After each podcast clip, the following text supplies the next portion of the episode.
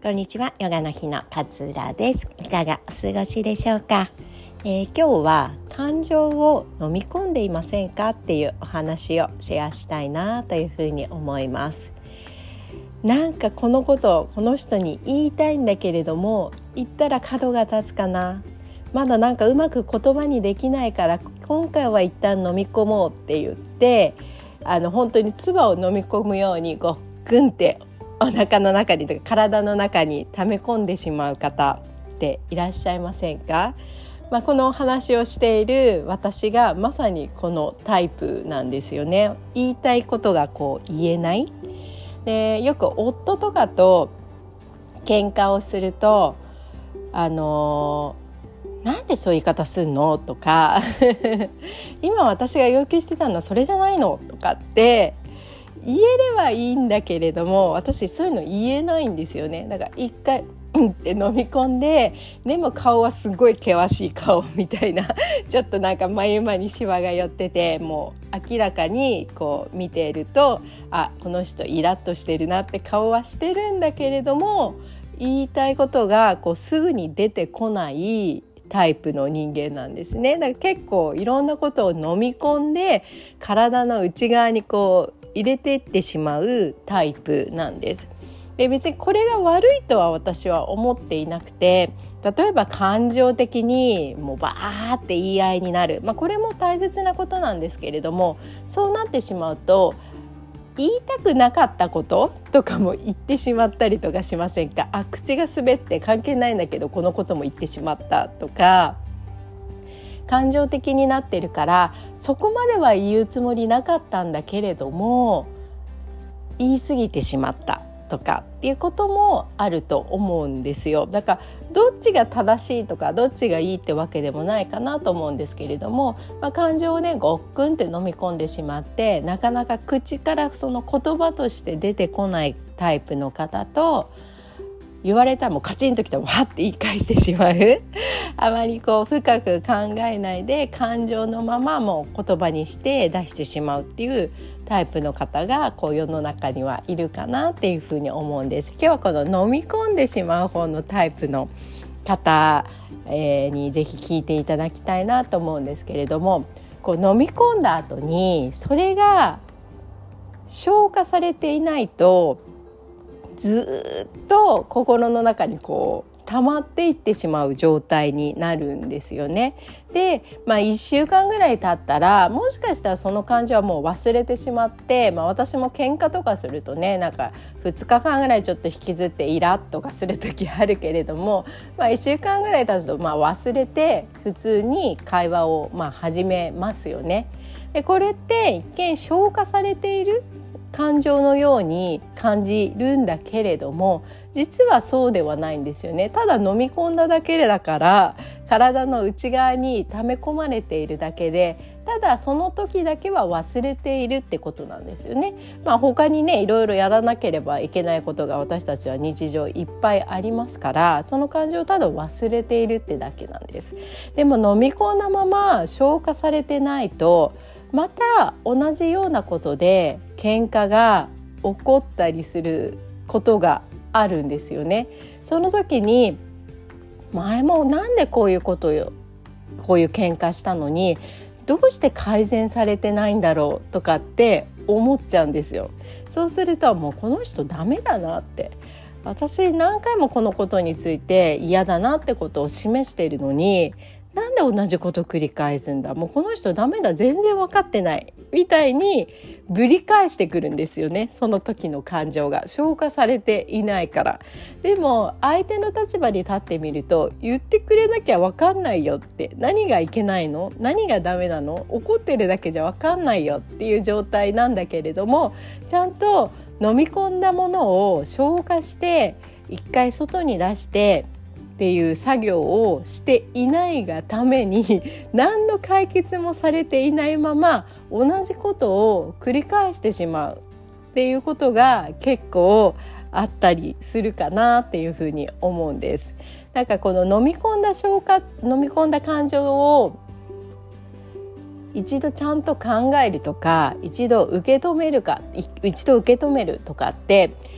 結構こう大変な作業じゃないですか。イライラとかしていたり、相手がいる場合とかって特になんか一回こう取り出していろいろこう考えて、何が嫌だったのか、どういうところがいけなかったのかっていうのを本当はちゃんと消化していかないと、どんどん溜め込むし、どんどん同じことを繰り返してしまうしって分かってるんだけれども、なんかちょっと向き合うのが怖いみたいなことが出てくるんですよね。でもこれをちゃんとね消化させていかないと、本当ねじゅうねんまえの出来事とかも急になんかこう思い出して、じゅうねんまえもそうだったじゃないとか言っちゃったりするんですよ。消化されてないから忘れていたつもりなんだけれども、ちゃんと体の内側には蓄積されているから、何か同じような出来事とかが、同じような感情を持った時にそれがふっとまた出てきて、じゅうねんまえだってそうだったのに何もあなたは変わってないとかって思っちゃうんですよね。でもじゅうねんまえのことについて言い続ける自分も、それって変わってないんですよね。同じことなのかなっていうふうに思います。なのでやっぱりこの内側に溜め込まないで、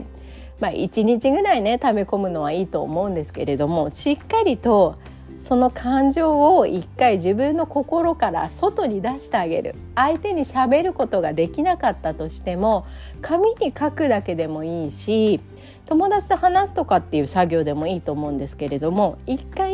外に出してあげるってことがめちゃくちゃ大切なんです。まあ、それで私はねジャーナリングをおすすめしているんですけれども、この心の内側に溜め込まないで一回書くことで外に出してあげる。でその時は尻滅裂にあいつムカつくとかって言葉が並んでしまうかもしれないんだけれども、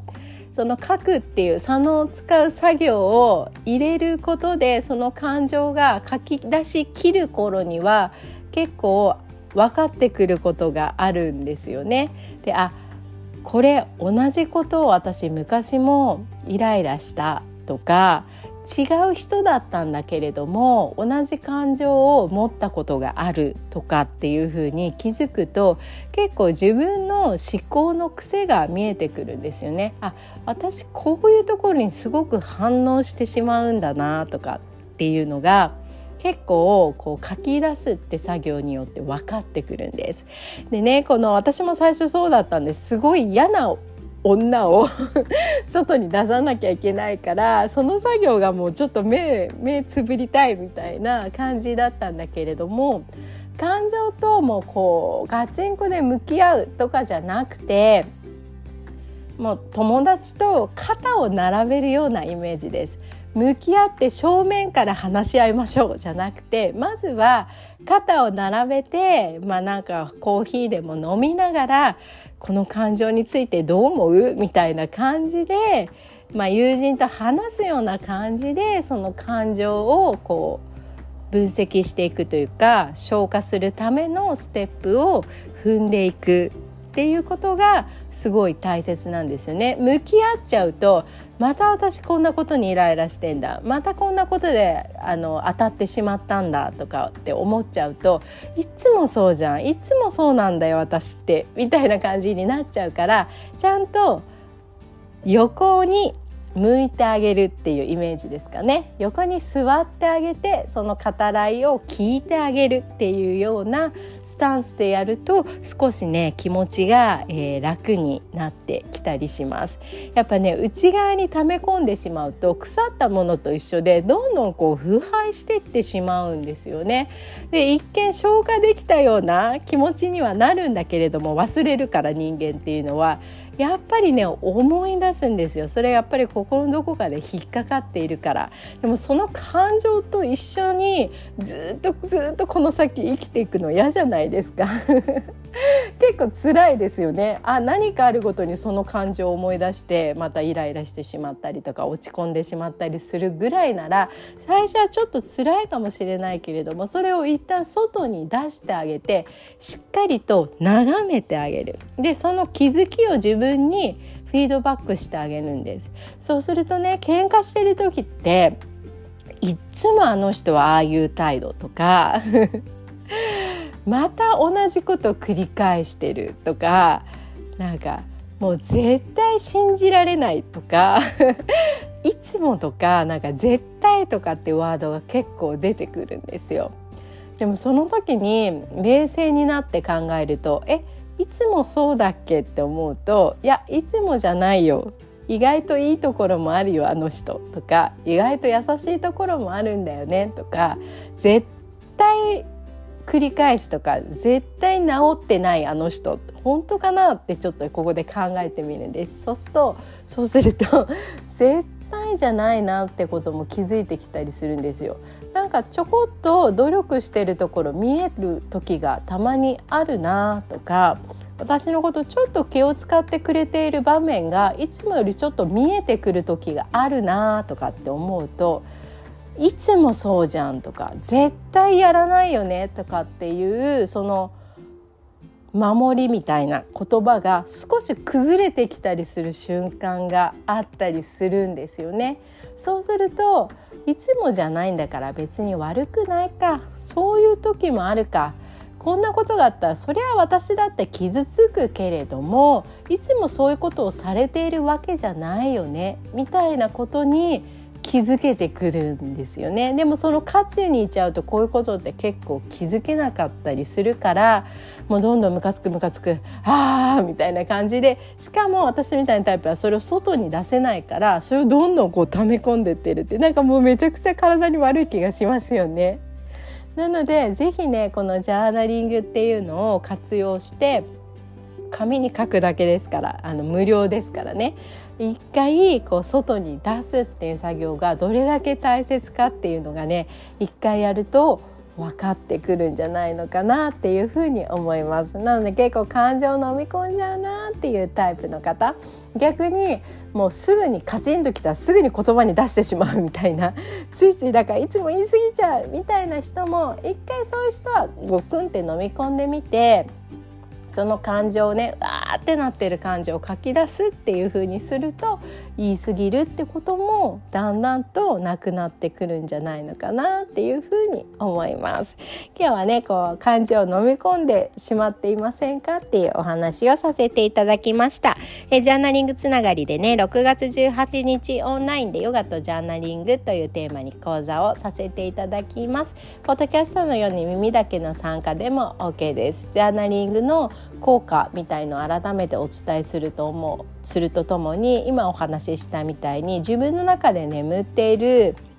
感情、言葉に出していない、表に出していない、言葉になかなか出して説明ができない、なんだろうこの感情って、あの人にばっかりでもいつも感じてしまっている感情、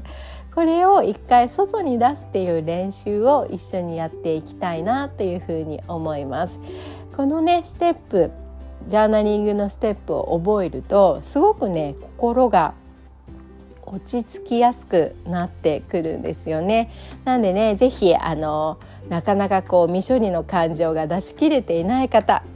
におすすめの講座なので、気になっている方概要欄に ユーアールエル 貼っておりますのでチェックしていただけたら嬉しいです。では今日も穏やかなあなたらしい一日をお過ごしください。さよなら。